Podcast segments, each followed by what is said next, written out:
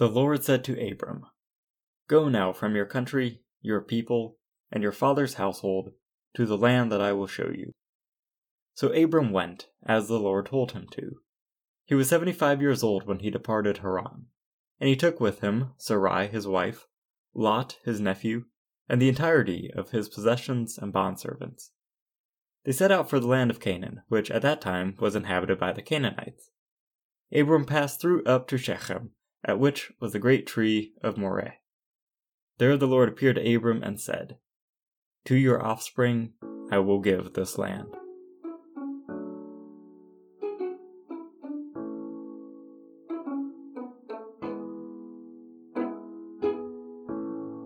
Good morrow, everybody. My name is Ben LeBoot, and welcome to Stories of Symmetry, a podcast and blog dedicated to revealing beauty and purpose through another look at faith, the sacred, and the stories that unite us all.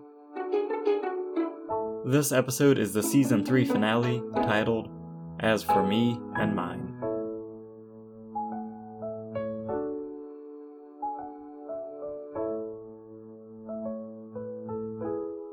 Today's discussion is all about choice. Like, for example, the choice that Joshua gave the people of Israel when they arrived at Shechem, the very same place at which Abram found himself several hundred years earlier, shortly after he had arrived in the promised land of Canaan. God told Abram to go, and Abram went.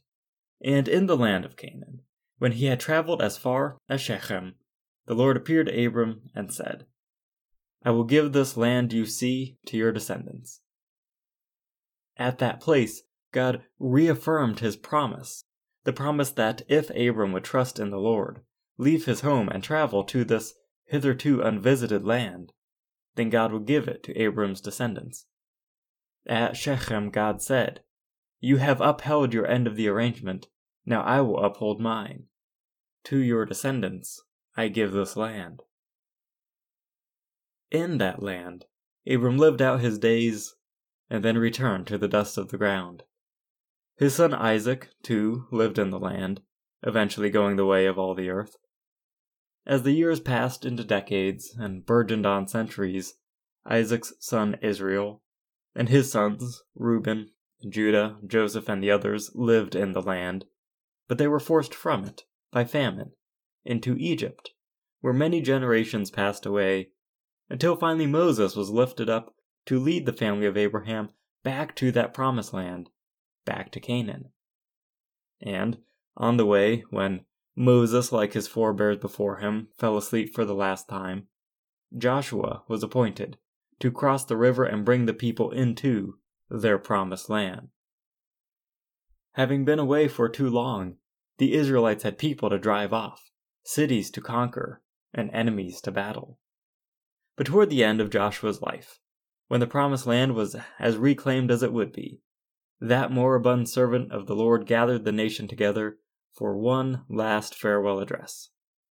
He congregated them at Shechem, the very place where Abram stood so many centuries prior, when he had first entered the land, when God had promised it to his descendants. So Joshua gathered those descendants at that place back where it all began, and he told them. Long ago, our fathers lived beyond the Euphrates. Terah, the father of Abraham, and Terah's father Nahor, they served other gods. But the Lord took Abram from beyond the river and led him into the land of Canaan, where his descendants became many. God gave Abraham Isaac, and to Isaac God gave Jacob and Esau. Now Esau inherited the land of Seir, but Jacob and his children went down to Egypt, a foreign land. So God sent Moses and Aaron and plagued the Egyptians, and then afterward plucked our fathers from their bondage. God brought them out of Egypt, and when Pharaoh's chariots trapped them at the edge of the great Red Sea, what happened? When our fathers cried out, the Lord protected them with a shield of darkness and parted the waters for them. Yes, we saw what God did for our fathers when they were wandering for a long time, and the Amorites rose up for war. God gave them into our hands. They fought with our fathers, but God destroyed them. The same happened when Balak, son of Zippor, the king of Moab, arose to fight against us. He hired Bil'am son of Beor to curse you, but our God would not let him. Instead, he blessed our fathers, and we were delivered by God's hand. When, finally, we had crossed the Jordan and the people of Jericho sought to destroy us, what then? The same with the Amorites, the Perizzites, the Canaanites, the Hittites, the Girgashites, the Hivites, the Jebusites. God gave them all into our hands. It was not our swords or bows that conquered these people, but it was God who went before us, sending plague and hornet and disaster. God gave to us a rich land on which we did not labor. There are cities that we did not have to build. There are fruit orchards and olive orchards and vineyards that we did not have to plant. All of this is now ours. So now I urge you hold the Lord in awe, serve him in integrity and trust. Remove the gods whom your fathers served across the river Euphrates and in Egypt. Serve the Lord. But if serving the Lord is evil in your eyes, then choose yourselves today whom you wish to serve, whether the gods whom our fathers served across the river, or perhaps the gods of the Amorites in whose land you are now settled. But as for me and my household, we will serve the Lord. As for me and mine, we will serve the Lord. That was the decision that Joshua made and declared before his countrymen. Whether or not to serve the Lord was the choice he set before them. For the people of Israel were at a turning point in their history. God had led them into the promised land of their forebears, Abraham, Isaac, and Jacob, and God had conquered that land and given it to them with all the fullness thereof the cities, the houses, the fields and crops, the orchards, the olive presses, the stone walls that surrounded the cities and the bountiful goods that filled them. God gave it all to them. So, as one chapter of their history was ending and another beginning, Joshua put the question to them Do you take the things of this land and forget the God who provided them? Or do you serve the Lord?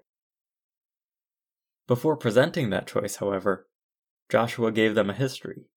He recounted the many things that God had done for them, beginning early on when their ancestors lived in Mesopotamia on the far side of the Euphrates, worshipping the foreign gods of those places, until the Lord called Abraham into a new land. And how when Abraham finally arrived, pausing at Shechem, the Lord appeared, and like Mufasa telling Simba, God told Abraham to look around and know that this great land, all that the light touches, would be his descendants. Those who Joshua had gathered together, there at that very same place, Shechem, were the beneficiaries of that promise. To them God had given the land. Joshua told them that, moreover, they did not win the land themselves, for it was God who won it for them. When a nation rose up against the Israelites, God, not the soldiers of Israel, defeated the enemy. And did that happen just once? No, rather again and again. Remember the Amorites? Remember the Moabites? The ones who hired Bil'am to curse them from the high places? Remember when the walls of Jericho fell? Remember the Perizzites and the Canaanites and all the others? Where now are the gods of their towering heights?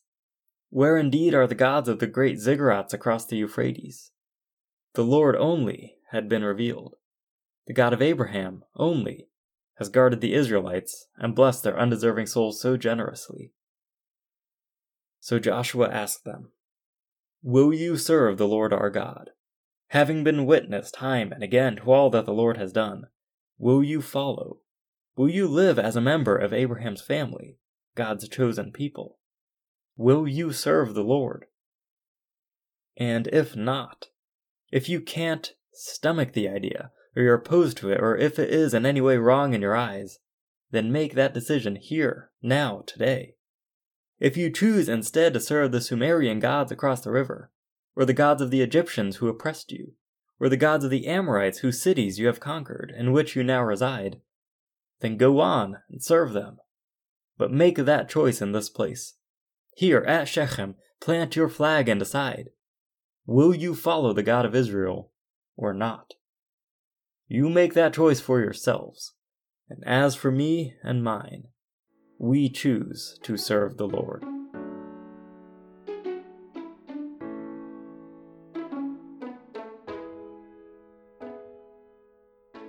One noteworthy aspect of Joshua's hortatory is the evidence he presented.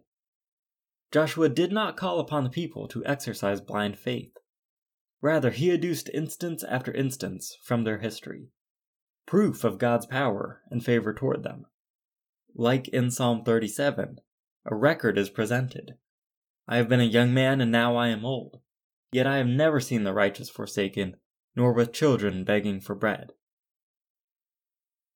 Another point of interest of Joshua's speech is that he did not offer any type of promise. He established what God had already done, forsooth, but he did not guarantee any lofty gifts nor unprovable prizes such as a paradisal afterlife. Joshua said that God had already been good to them. Indeed, there is an implication that God, being good, will continue to act favorably toward them. But the choice is to be made based not on what God might still do, but on what God has already done. The things thus far should be sufficient to make one choose the Lord. And as there are no promised rewards, there are no threatened punishments, neither of hell, nor damnation, nor ill fortune, nor any such thing.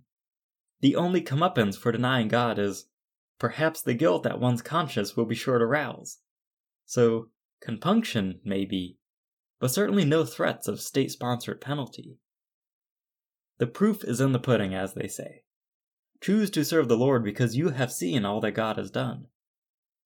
This is altogether different from telling people to follow God because of the future reward they will receive. And it is also altogether different from telling people to follow God to avoid some awful future punishment. No, here it is not about incentives, positive or negative. It is an invitation to look at who God is, as evidenced by past action. Based on that alone, choose whether or not to serve the Lord.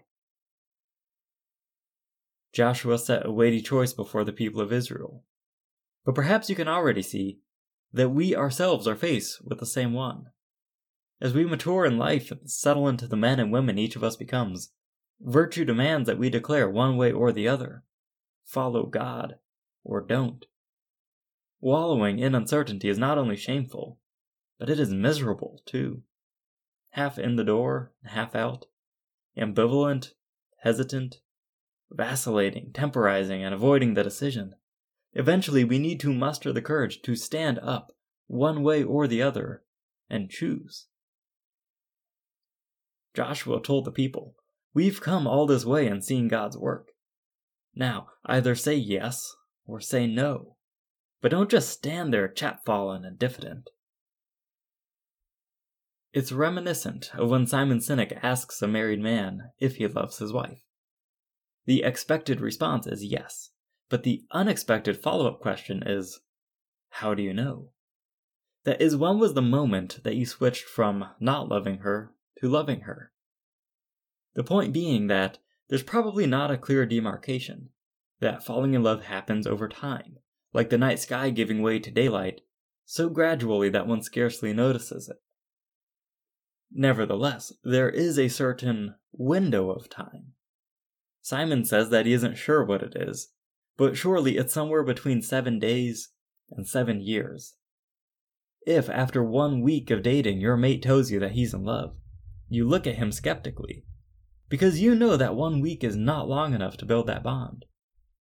On the other hand, if after having dated her for seven years, he tells you that he isn't sure whether or not he loves her, then you know there's a problem. Because you don't know when he should have fallen in love, but you know it doesn't take seven years. Again, it's like a person going to the gym. We can ask, how long will it take to get in shape? That's a difficult question to answer, and there are several factors. I know it will take more than a day, because no one can go to the gym once, put in a really good workout, and then wake up looking like Arnold. But at the same time, I know that if, after a full year, that person doesn't see a difference, any difference whatsoever, then something is wrong. The same idea applies to God. Of course, there are outliers who have instantaneous conversions, but by and large, it takes a moment. How long do I need to interact with the Lord before feeling comfortable making that choice that Joshua asked of the Israelites? I don't really know, It probably takes more than a week to learn enough about God, spend enough time, to get a good sense, but it doesn't take that long either. If you've spent the last decade in church on Sundays, Bible studies on Wednesday, and whatever else, and you still can't make up your mind about God, then it's time to step back and reassess your approach. Now, you may or may not be at a pivotal juncture, like the Israelites at Shechem, but there comes a time to decide, to take a stance and choose between God or whatever else you have as a substitute.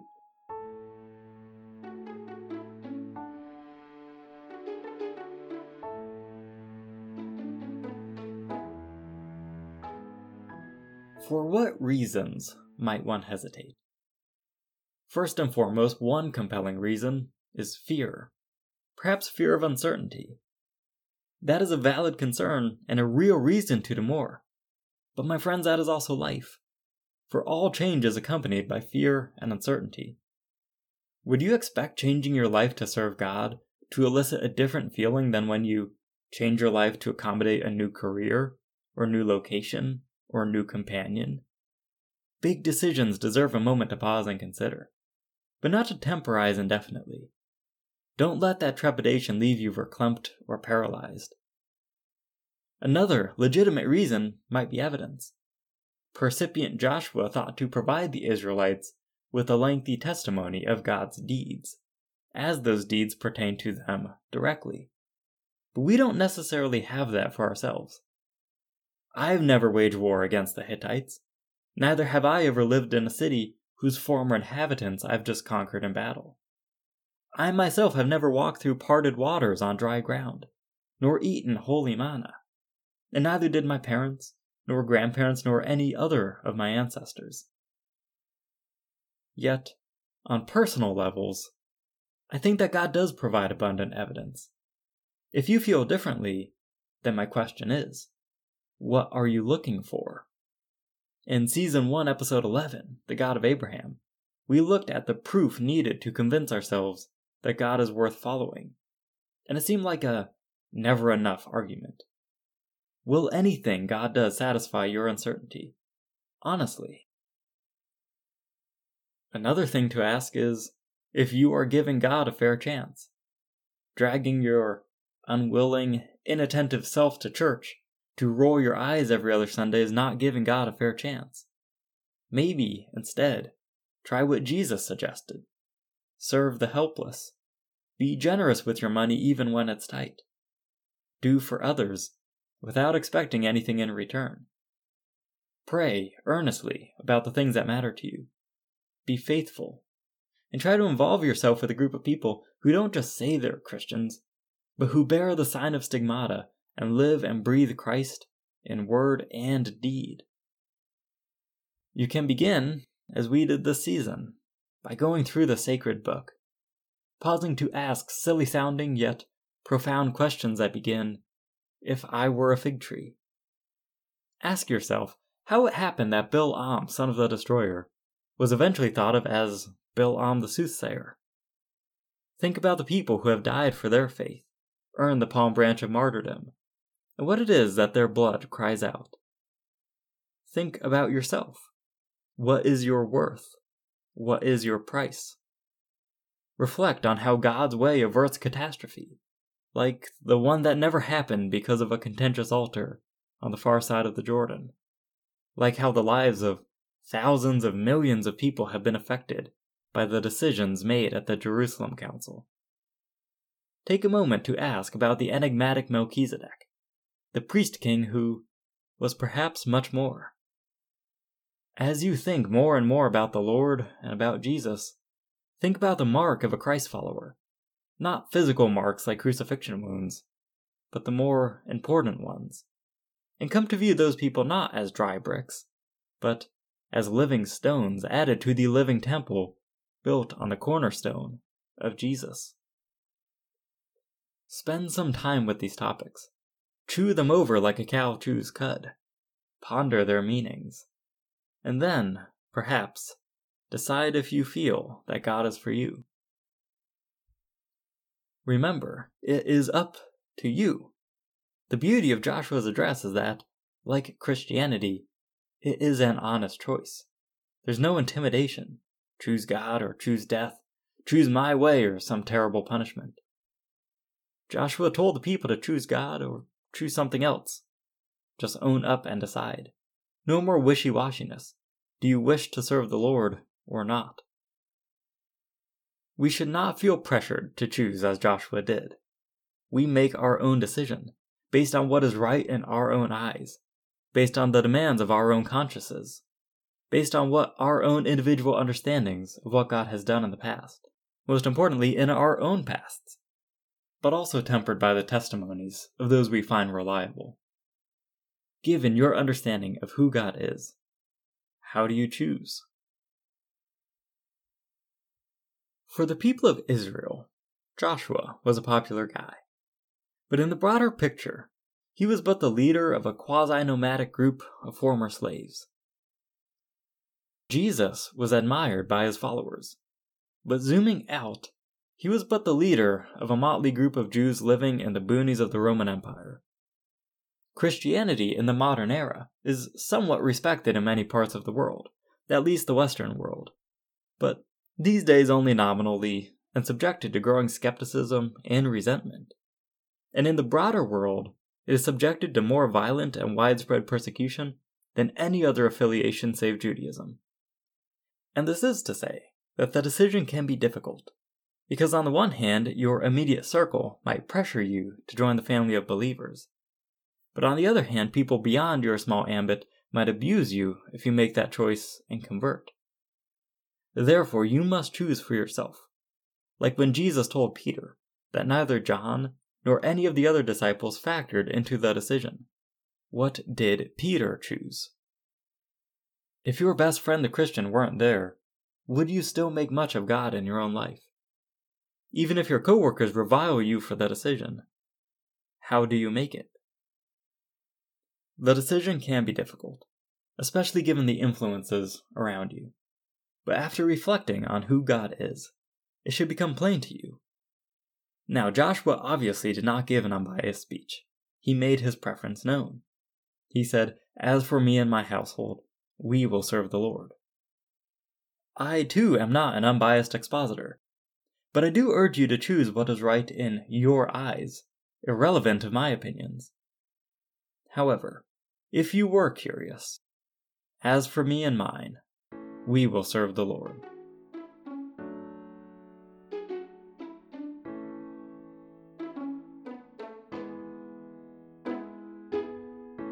Thank you for joining Stories of Symmetry today and throughout Season 3. My name is Ben LeBoot, and it has been an immense pleasure to journey with you through all that we have, and I can't wait to reconvene soon. Stay in touch by following at Stories of Symmetry on Facebook and Instagram enjoying monthly blogs and more on storiesofsymmetry.com, and subscribing to us on your favorite podcast app so that you'll be notified about bonus episodes and season 4 announcements. Be well, and until we meet again, go with God, go in peace.